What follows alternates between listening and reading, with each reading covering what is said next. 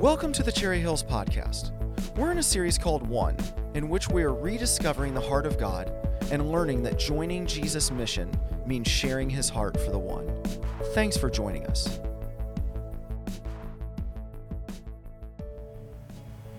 So, when I was a one, uh, before meeting Jesus, my life was very rooted in church, honestly. Um, we went every Sunday morning, Wednesday night. Uh, we volunteered at all the, all the events, everything you could help out with. Um, it's just kind of what we did, um, who we were. And um, I would say that I'm very thankful to my parents and my grandparents and just my family that rooted that in me and planted those seeds in my life. And as I went to college and moved from place to place, I'd say that continued in my life. I tried to find a place to go to church, ways to ways I could volunteer if I could. Um, and I would even say major points in my life, like major life decisions that I saw God's hand in my life. But at the same time, I could say I was lost in all of that and it being about all of those, you would say, works and what we were doing. I would say I was extremely driven and motivated, uh, start a successful career, but a lot of my motivations came out of my own strength and my own wants, my own will, and what I thought the way things needed to be. Um, and I was still just longing in my heart for more of an understanding of what it, the relationship with God looked like. Um, I just didn't completely understand it. I didn't understand how there was more than the work that I was already doing. So after I had moved back from Washington, D.C., um, I guess what happened is what has always happened is what pointed me to Christ was that foundation that my parents had laid in my life, those seeds that they had planted, um, that we would go to church. So I set out to look for a church to go to. The first one I came to was Cherry Hills, um, and I actually felt drawn to go back there. Uh, it wasn't my original plan, but I went again, and on the third Sunday, uh, Pastor Steve was preaching and he spoke, answering the question I guess I've been trying to answer myself is how do we gain that identity in Christ? I mean, how do you actually become a Christian? And he explained it very visually to me, which really helped. And he said that mainly there was two answers to the question. A lot of people, and what I had done was started with the good works, and out of those good works, it just led to your identity as a good person. And being that good person, it somehow still connected you to God, and that's how I had flown. When all reality, um, the only way to gain that identity in Christ is to be saved and receive grace. So it started at the top. It should start with God. And then that leads to your identity and the Holy Spirit in your life. And out of that Spirit, that leads you out of that heart to doing those good works. And it was just at that moment that I realized that there's nothing that I could ever do. I couldn't be successful enough or do all the, go to enough church or enough events that would ever lead me any closer to God. But it was just receiving that I had that day received the gift of grace.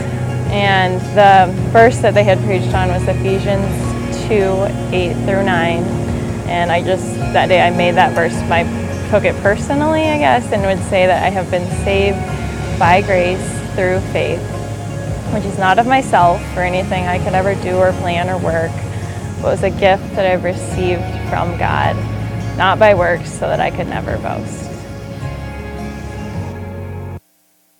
What an awesome testimony, and it goes directly into what we're going to be talking about tonight, or today, this morning. Not tonight yet.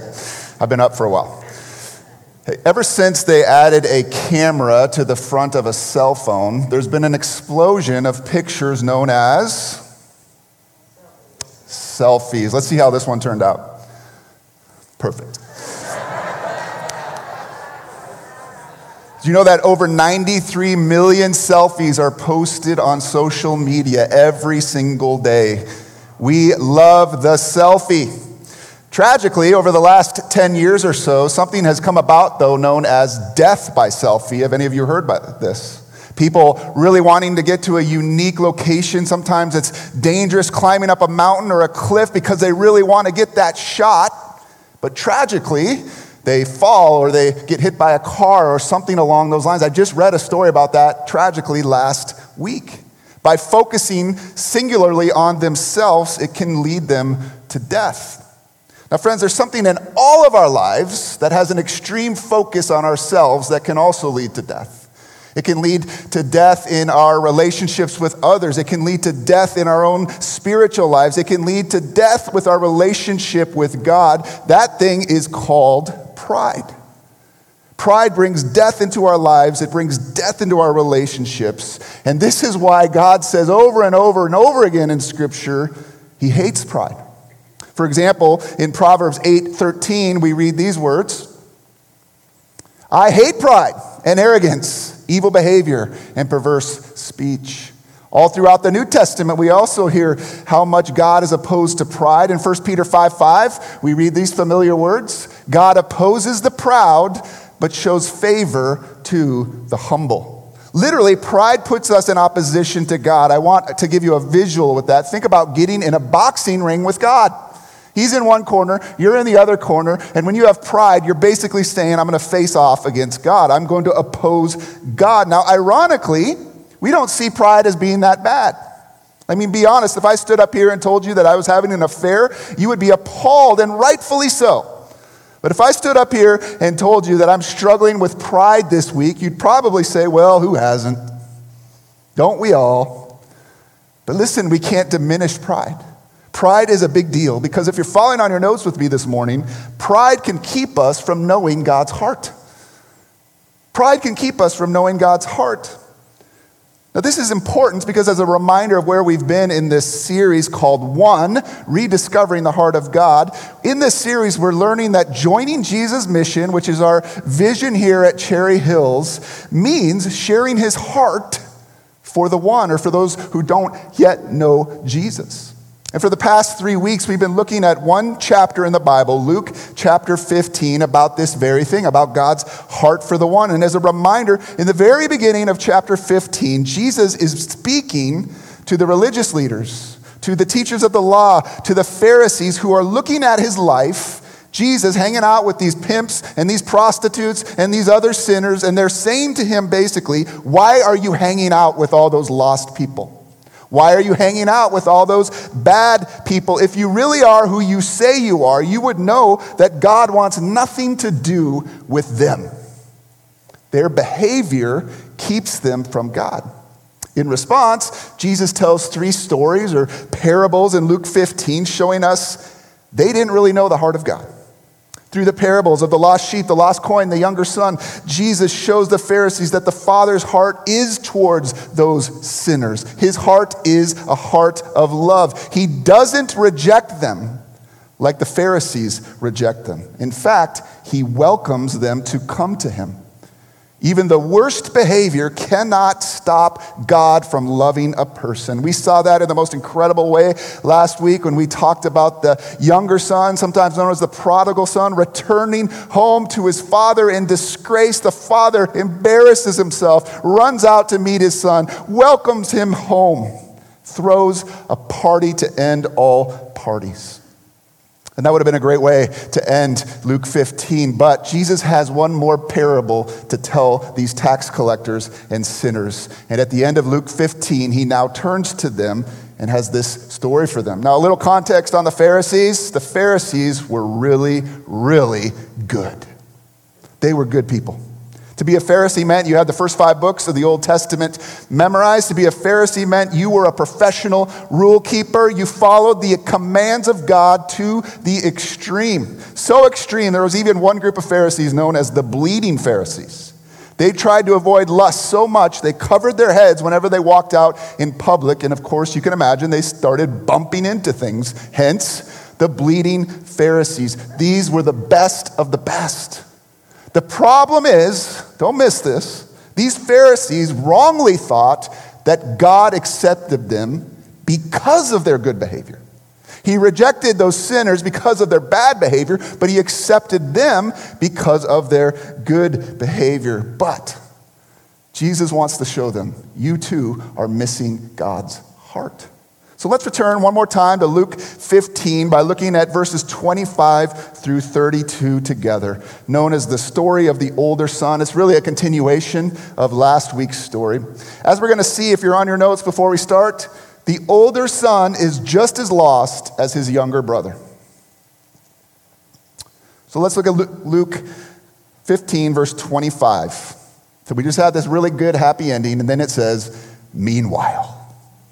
It's like in a movie. We watched a movie as a family last night when you think the bad guy's dead, he's in the rubble, when all of a sudden, meanwhile, the older son was in the field.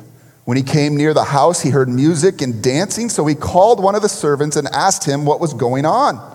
Your brother has come, he replied, and your father has killed the fattened calf because he is, has him back safe and sound.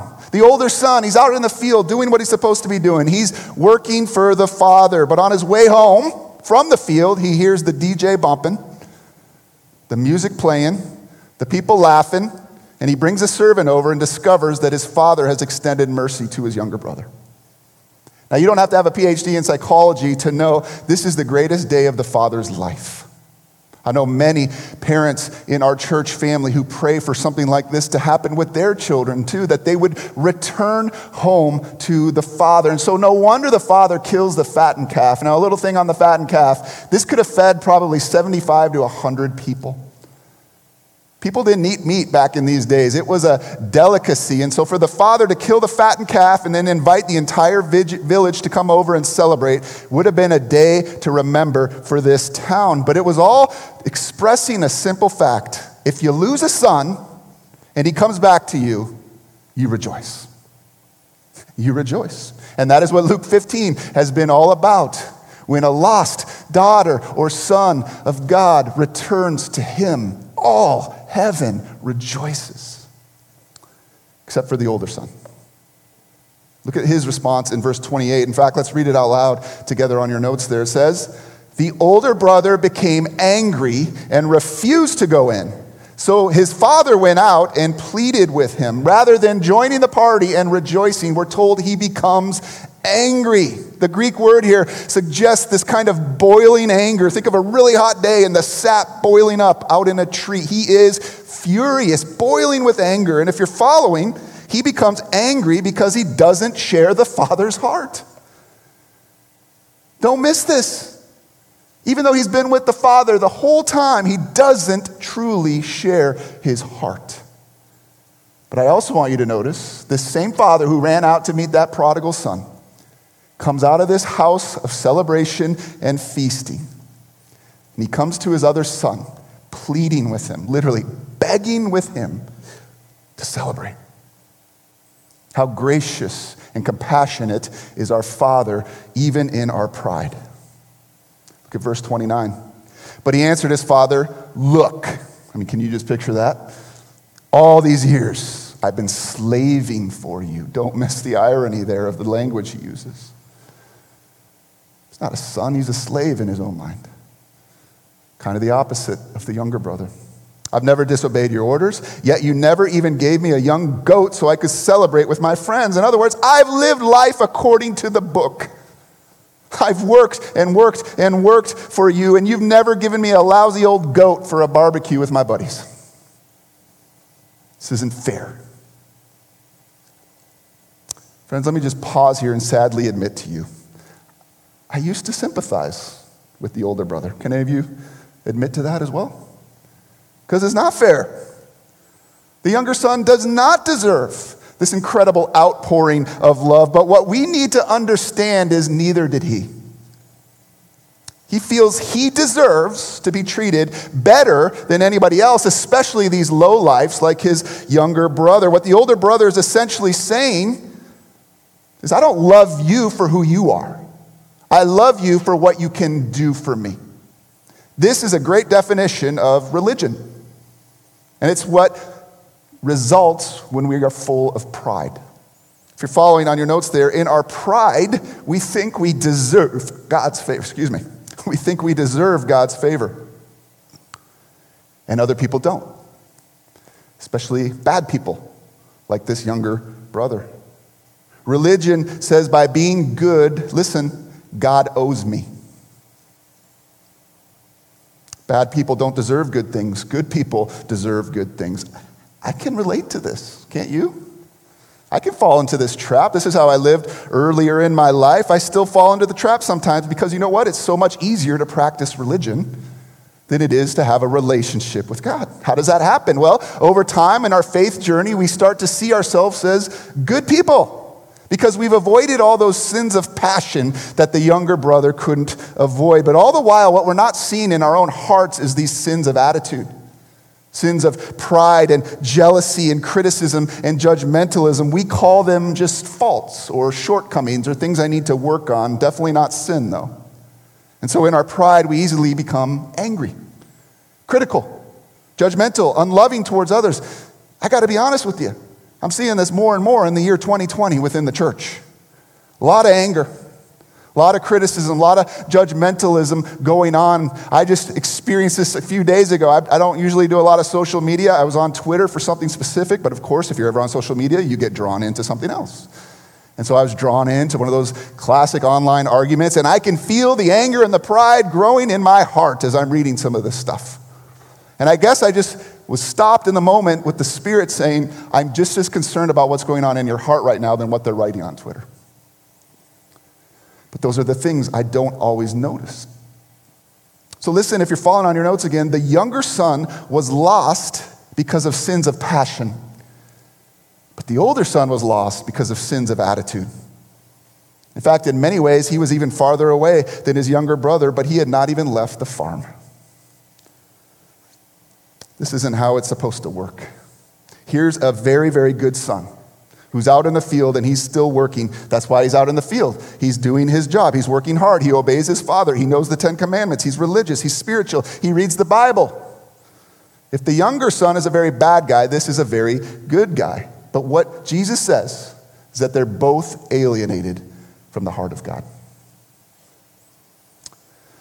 But in his love, and remember who he's speaking to here, right? The Pharisees, the people who will one day kill him. In his love, the father still goes out to each one of them. He comes out to the younger brother, says, Please come in, my son. You're not my slave, you're my son. He comes out to the older son and says, Please come in.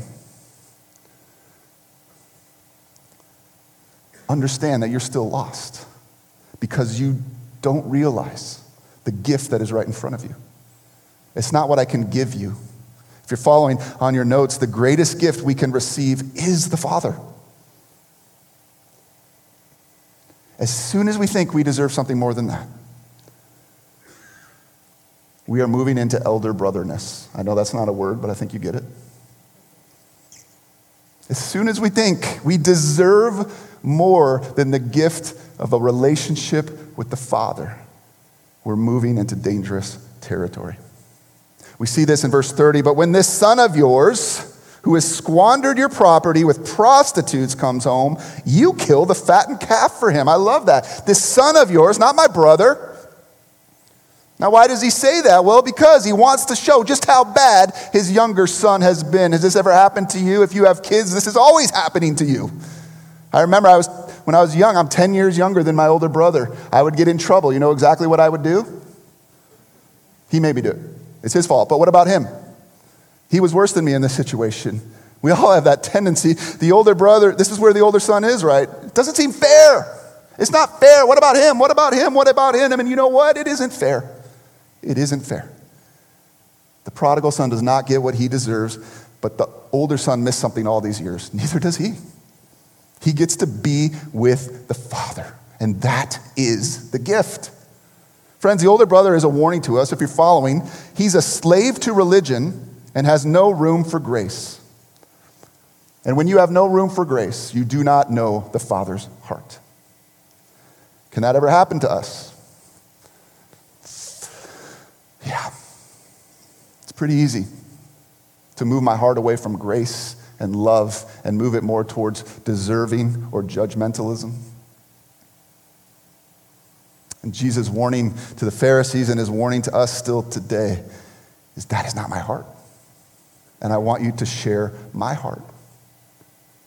Now read verses 31 and 32 out loud on your notes. So this is the climax of the text. It says, My son, the father said, You are always with me, and everything I have is yours. But we had to celebrate and be glad because this brother of yours was dead and is alive again. He was lost and is found.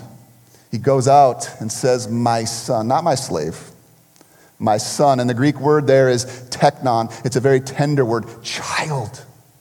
Now, he's not angry with them, he's not furious with them. He should be. I know I would be, but he goes on and he says, My child, my son, you've always been with me. You've always been welcome to spend time with me, to celebrate with me. Come on. Get rid of your bitterness. Get rid of your anger. Get rid of your pride. Join the party. My son is home. Your brother is home. I want you there too. Because I have the same heart for you as I do for him. I offer you the same thing. I offer you me. Come in. And in verse 33, we read, oh, wait. There is no verse 33. We never actually get to hear what the older son decides. Does he join the party or does he remain outside, cold hearted and joyless? We're not told. Why not? Because Jesus is a master storyteller. Jesus is making a point. He's talking to the Pharisees who share the same heart as this older brother, believing it's all their good behavior that brings them to God, and bad behavior keeps people from God. But Jesus challenges them with tremendous love here. Just notice how compassionate he is here. He says, Don't you know it's that very belief that is keeping you from God? Believing it's about your behavior misses the heart of God. And so, if you're following in love, the Father begs, Don't let your pride keep you from me. Jesus ends this incredible story with the younger brother, the bad boy, being saved, and the good boy remaining lost. Of course, he's not saying that being a younger brother is a good thing, spending all your money on roulette wheels and prostitutes and all those sins of passion. Of course not. What he is saying, though, is in the end, bad boys, younger brothers, realize they're lost. And they need help. Scaringly, sometimes older brothers don't even know we're lost. Somebody says, uh, You're lost, you don't know the Father, they might say, Are you kidding me? I go to church every Sunday, part of a life group, I tithe, I read the Bible, etc., etc., etc. But is that are you doing those things out of duty? Are you doing those things to manipulate God, or are you doing them because you share God's heart? I love how one author says gospel believing Christians obey God just to get God. Let me say that again. Gospel believing Christians, good news believing Christians obey God just because they want to get God. They love God, not to control God, manipulate God, prove themselves to God, but to love Him. Because to obey is to love. Friends, I think Jesus ends the story this way because he wants us to leave, he wants to leave us with this question. If you're on your notes, what kind of God do I believe in? I mean, you're sitting here right now. Some of you have been at church your whole life. What kind of God do you really believe in? Is it the God of the prodigal son, a God of love? Or is it the taskmaster God of religion, who operates solely on a you get what you deserve basis? So get to work. The Pharisees believed in the second. And this story is really for them and for those of us who relate to them. I raise my hand.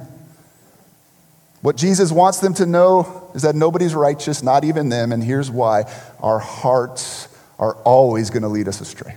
We may not do all those bad actions like the younger brother, but inside of my heart, I know there is pride. I know there is self righteousness. I know there is anger. I know there is criticism. I know there is judgmentalism. I am just as far away from God as the younger brother, and it is by grace alone that we can know the Father.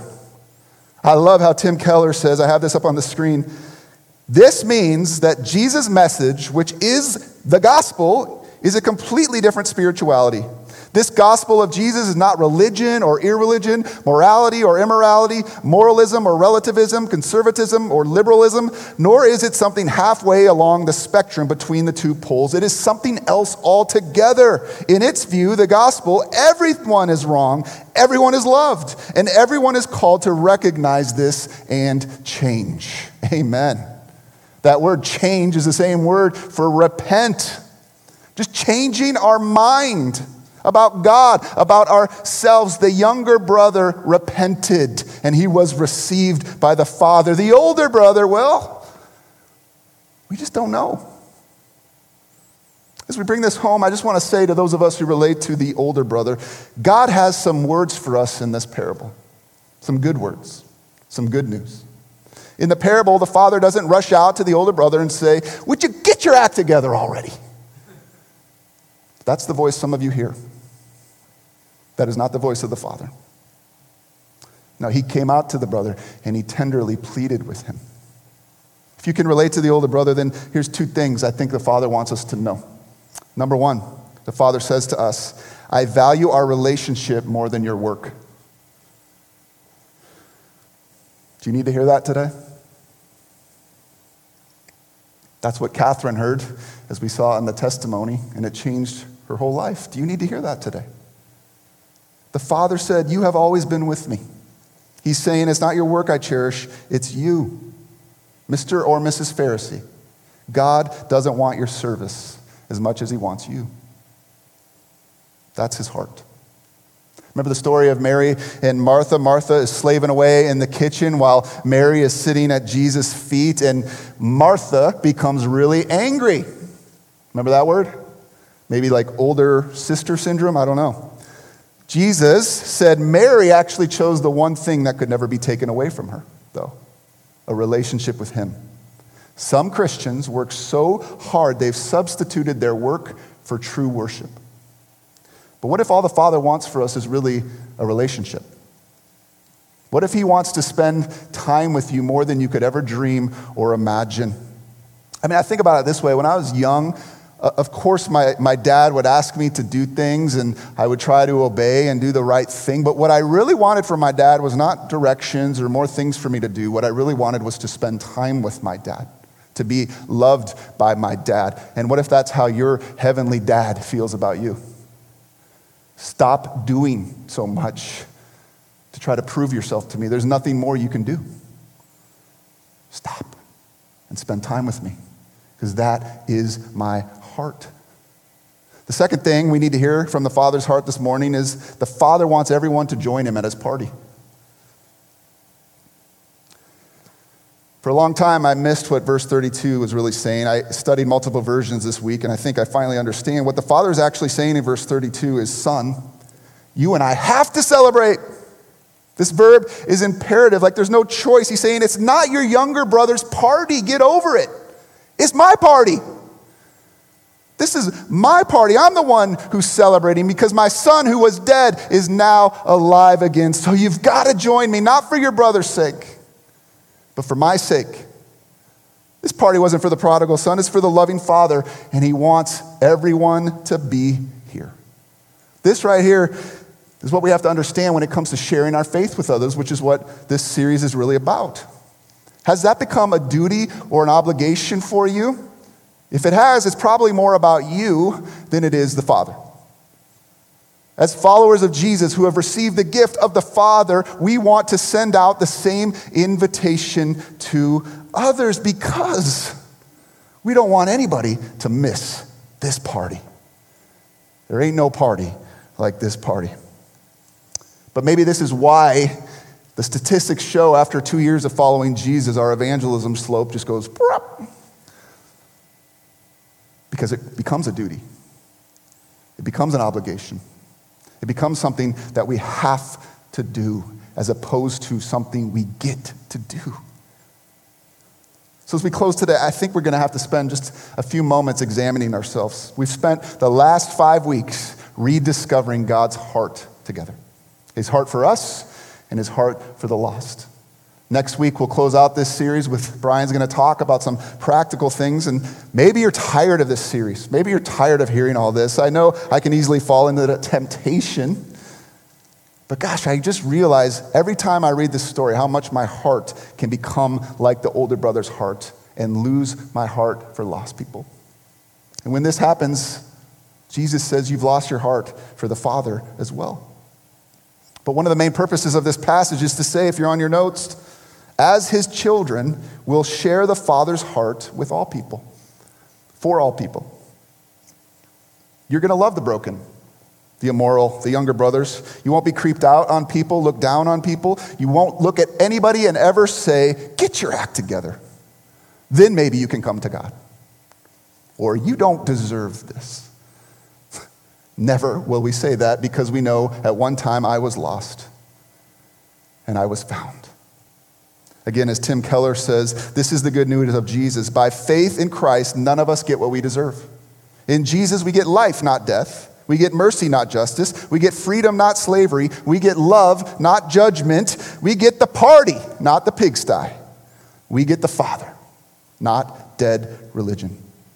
And if that's true, we are called to be engaged in the lives of broken people all around us in this city, in our neighborhoods, in our schools, in our workplaces, in our gyms. It means we don't just give money to charities, though that's important. It means we give our lives to build relationships with people, even people we might not think deserve it. This has been a growing edge for me in my life. I'm just being honest with you. But I'm starting to see slowly but surely, it's really just about forming relationships with people and loving them and caring for them, sharing the heart of the Father with them. But as I close, here's the question I think we need to ask ourselves today. There's sometimes times when we just need to examine our hearts. And here's the question I want to ask you Is pride keeping me from sharing the Father's heart with others? Can you say your heart is aligned with the Father when it comes to people? That more than anything else, you want all people to join you with the Father in his party. If not, then it's time for us to change, to repent. Now remember, repentance isn't the Father saying, get your act together. It's an invitation to say, realign your heart with mine. So let's spend some time doing that very thing right now together. Would you bow your heads as I pray?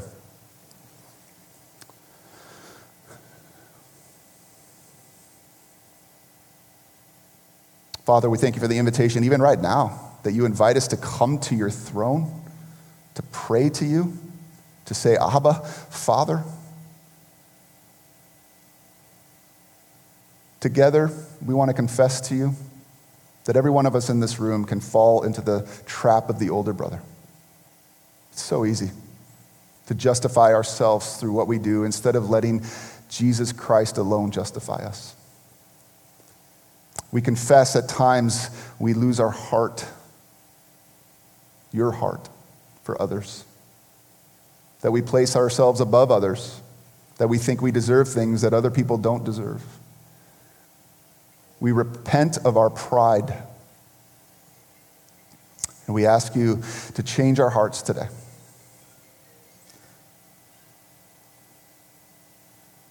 But Father, we don't want to end there. We also want to continue to pray for people you've put in our path people who don't know you, people who we want to see at the party.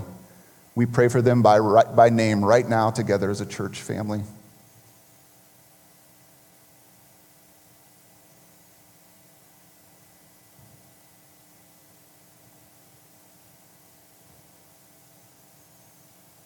Give us the courage to reach out, to engage in relationship. Help this not to become a duty or obligation, but a joy.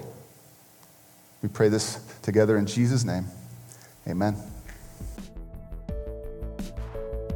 Thanks for joining us today. If you would like more information or to stay connected to Cherry Hills Church, please visit our website at cherryhillsfamily.org or follow us on Facebook.